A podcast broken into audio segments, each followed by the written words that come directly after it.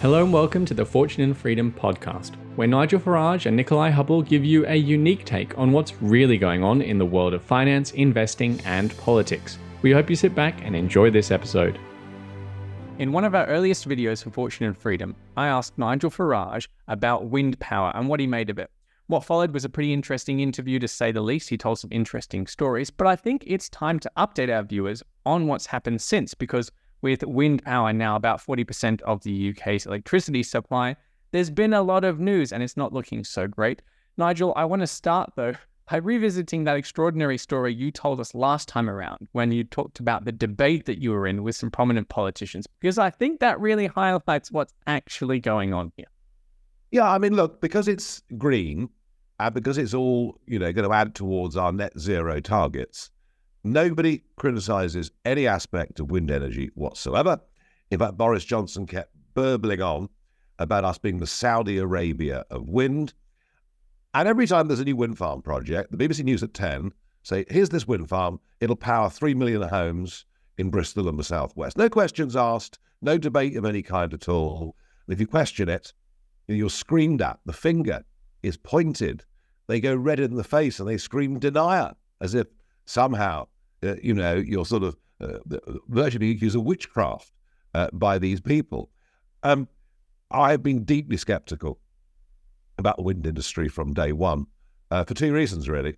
Uh, the first, it gives intermittent energy, and therefore, Nick, when you introduce me and say wind produces 40% of our needs, no, on a bad day, it's less than 1%. And that's a massive problem because you have to have backup and I've been told since 2000, don't worry, Nigel, there's no problem. We're going to have battery storage for the excess electricity. Well, we haven't got it yet. Um, and my understanding is, uh, you know, you'd need a battery storage site the size of Surrey uh, to try and keep the electricity, and it would cost a fortune, and it diminishes pretty quickly.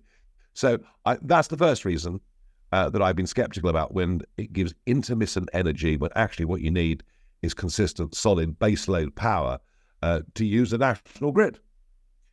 You have to be able to control it. That's that's the key issue, isn't it? Even if it's yes, if, if the wind blew consistently, but you can't dial it up and dial it down, uh, you're still you're not getting anywhere. No, and and you know, as I say, we have these days. Um, often this time of the year, fun enough, um, you know, if you get a very big anticyclone that sits over the North Sea for a week, uh, then what you get are very low temperatures, record demand for electricity and heating, um, and you've got a problem. And, and, and we've seen outages um, in other parts of the world. Texas, you know, went down the wind route and found itself with power outages. We've seen it in many parts of the world. And the idea that in the modern world we'd lose electricity, but we'd lose everything. You know, our mobile phones couldn't charge, our computers wouldn't work. We're more reliant on electricity today than we've ever been at any point since it was first discovered. The second reason I've always been skeptical about the wind industry and especially the offshore industry is it's so blooming expensive that without vast amounts of subsidy, it simply cannot stand on its own two feet and it cannot compete. Now, what we've been learning from a very enlightening piece on Bloomberg, of all places, is about curtailment costs. So, what's that, you ask? So, when the wind's blowing really strong and the wind turbines around the country are all operating, or nearly all operating at their maximum capacity, it then produces too much electricity. So, they have to turn the machines off. And we pay them to turn them. No, no, this is, I'm being serious here. You pay them because you're, these costs are added to your electricity bill you're paying a 20% premium on your domestic electricity bill to subsidize renewables. And so we now pay them not to produce electricity because we can't cope with the excess demand all coming at once. And the racket that's been exposed by Bloomberg is that what these wind energy companies have been doing is they've grossly been overestimating the amount of energy they can potentially use. So they get even paid more when they're not producing, not that they could have produced it in the first place.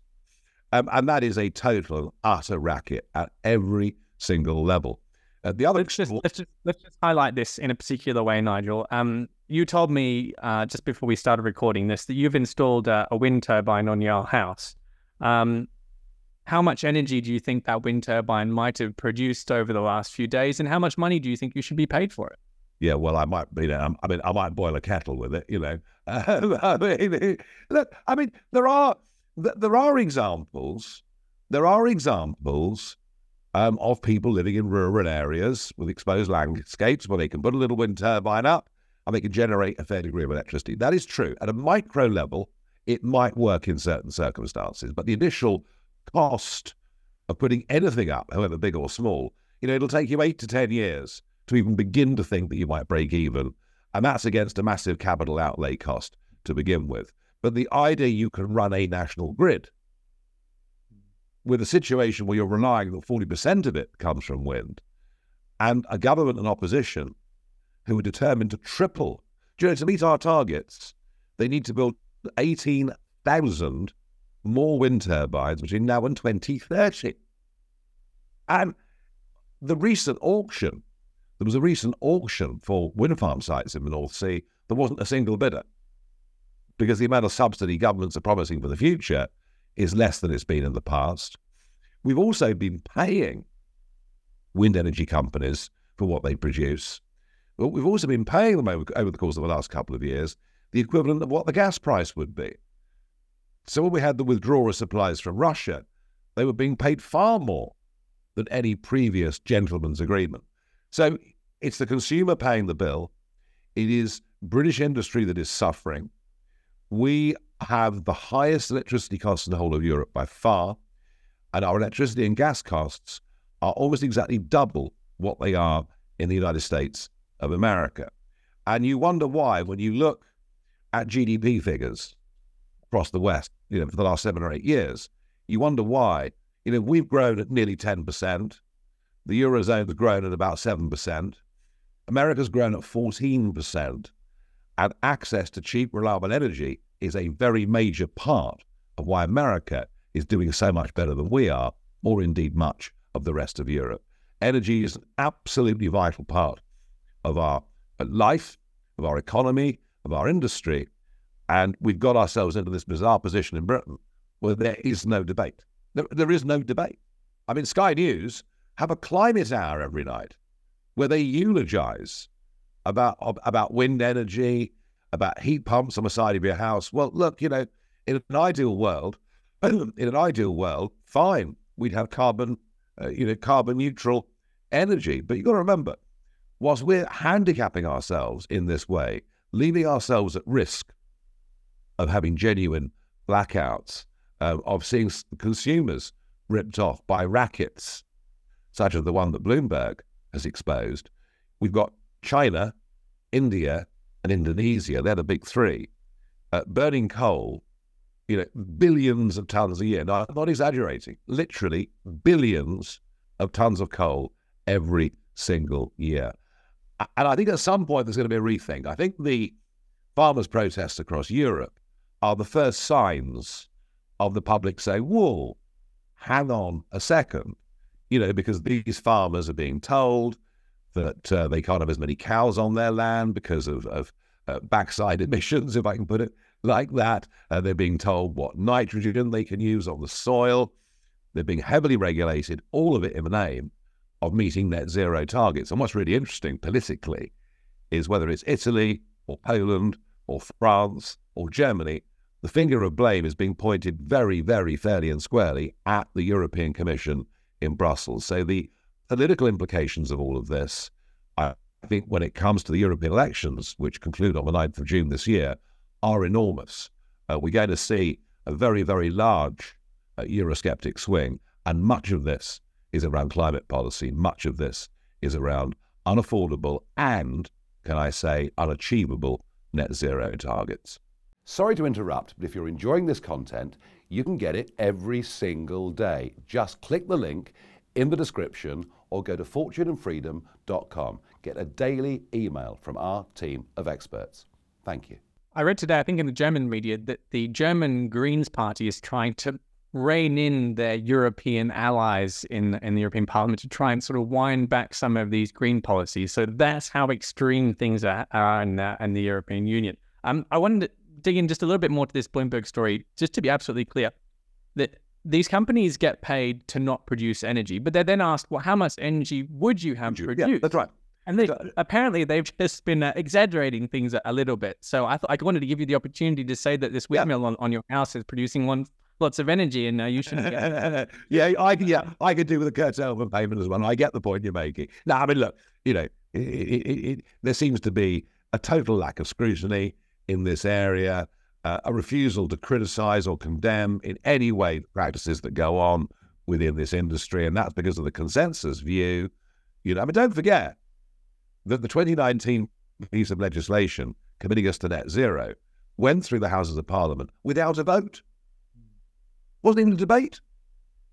Just nodded through because everyone agrees. Um, so, yeah, at every level, we've been ripped off by this industry from day one. It's been a very little economic benefit. The theory of wind energy is great. The practice is, as I say, it's intermittent, it needs subsidy, it's damned expensive, and we're putting ourselves at a huge disadvantage by going down this route. Nigel, it's free. It's free. Okay, this uh, this curtailment issue was not the only scandal that's broken in the last few weeks. We've also got this issue of the Climate Change Committee supposedly using only one year of data in order to estimate the amount of energy storage needed to try and make uh, wind um, less intermittent. The part of this that interests me is that when we estimate how expensive wind is, we don't attribute the costs of making that energy reliable to the, the cost of the wind power. Uh, to me, surely, if you're going to compare something like the cost of a gas uh, or a coal or nuclear power plant to wind energy, you've got to compare them based on what it would require in order to make wind and solar and other renewable forms of energy reliable. That's got to be included in that cost. And it seems like that's one of the other places that they managed to fudge how much this is going to cost as well. And it's a crucial part. So if it is exposed now that the costs of actually storing energy is going Yeah. to be uneconomical, what are they going to do next? Because they've created this vast industry, 40% of electricity, depending on how you count it. If they can't store the energy, what are they going to do? But they can't store the energy. They can't store the energy, which is why I repeat the word unachievable. What they're trying to do is unachievable. Um, and and that's why, of course, uh, you know, we have to have gas uh, backup. Um, and it's why there is a very big debate about nuclear energy going on across the Western world. The problem is our first major project in Hinkley uh, with the, the, the Chinese and, and, and the French EDF company appears to be not going very well. Um, sort of HS2 like running massively over budget. Um, but rest assured that the logic that nuclear energy, whatever its costs and problems, but the nuclear energy gives you reliable base load power. You know exactly what a nuclear station is going to produce 24 hours a day, 365 days a year. Uh, the logic will be there will be a big political switch to nuclear. And you mentioned the German Greens a moment ago, even they have dropped their objection for Germany moving back towards nuclear. That is where this debate is going over the course of the next few years. I have no doubt about it. My last question is about some of the comments from the Siemens Energy. I think it was the CEO, possibly the chairman. Um, he called some of the aspects of net zero as they're being presented to us a fairy tale. Um, he commented that every transformation, energy transformation, comes at a cost, and every transformation is painful. It's not how it was sold to us, though. Uh, and and it seems to be, as he says, something that the public sector, governments, don't really want to hear. Yeah. It seems to me that they're not listening now to the very people who've been selling them the products. So, you know, if Siemens Energy can't, you know, make a decent case for one, supposedly governments have been telling us that energy is going to be cheap and it's not going to be painful and there's going to be lots of storage. If even those companies aren't making the case, who's left? Yeah, well, that's right. I mean, I, you, you, you know, it, it, it often is the political class that are, that are the last edifice to fall. Uh, the public wake up, the farmers start rioting, Paris is under siege, even Siemens Engineering say, whoa, hang on a second, this is all based on a series of false assumptions. Uh, in the end, the inevitable will happen. But you see, it's difficult because, you know, our political class have given up God. There's no more religion, being replaced by climate change. That is what they believe in. That is what unites them. Um, and they and they, you know, at the last few elections, try to show their virtue by out greening each other in terms of telling us what they're going to do um, and how much, you know, um, how much good they're going to do us and, and to do the world. So they'll be the last edifice to fall, but fall, I promise you, they will. Are you worried about energy shortages, periodic energy shortages when the wind doesn't blow and the sun doesn't shine? Yeah, I've been worried for some years about energy shortages and we've come blooming close once or twice. Hasn't happened to us, has happened out elsewhere. South Africa has been through a spate of energy outages over the course of the last year. Um, and, you know, all, all that is doing is accelerating the decline of the South African economy and South Africa as a country. Texas, perhaps, is a better warning to us of what we think to be a modern, go ahead state. Um, Biden is still pushing ahead with these massive, hugely subsidized green energy plans. But no, the farmers of Europe have woken up. Everybody else will too.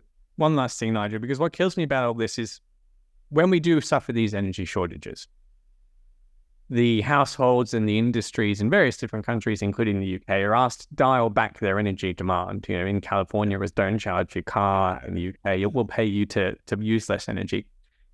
And the media reports of these events celebrate them as a success. Yeah, yeah. That's what I just. I'm. I mean, yeah. I would have thought that there is no bigger hit of the disastrous consequences of the green energy transition and the fact that we're required to not charge our cars and turn off our, our industries now. But the media celebrates, oh, we, we figured out this new wonderful technique. It kills me. Yeah, we're traveling less. We'll use less electricity. We won't go to Spain on holiday. And these are all advances.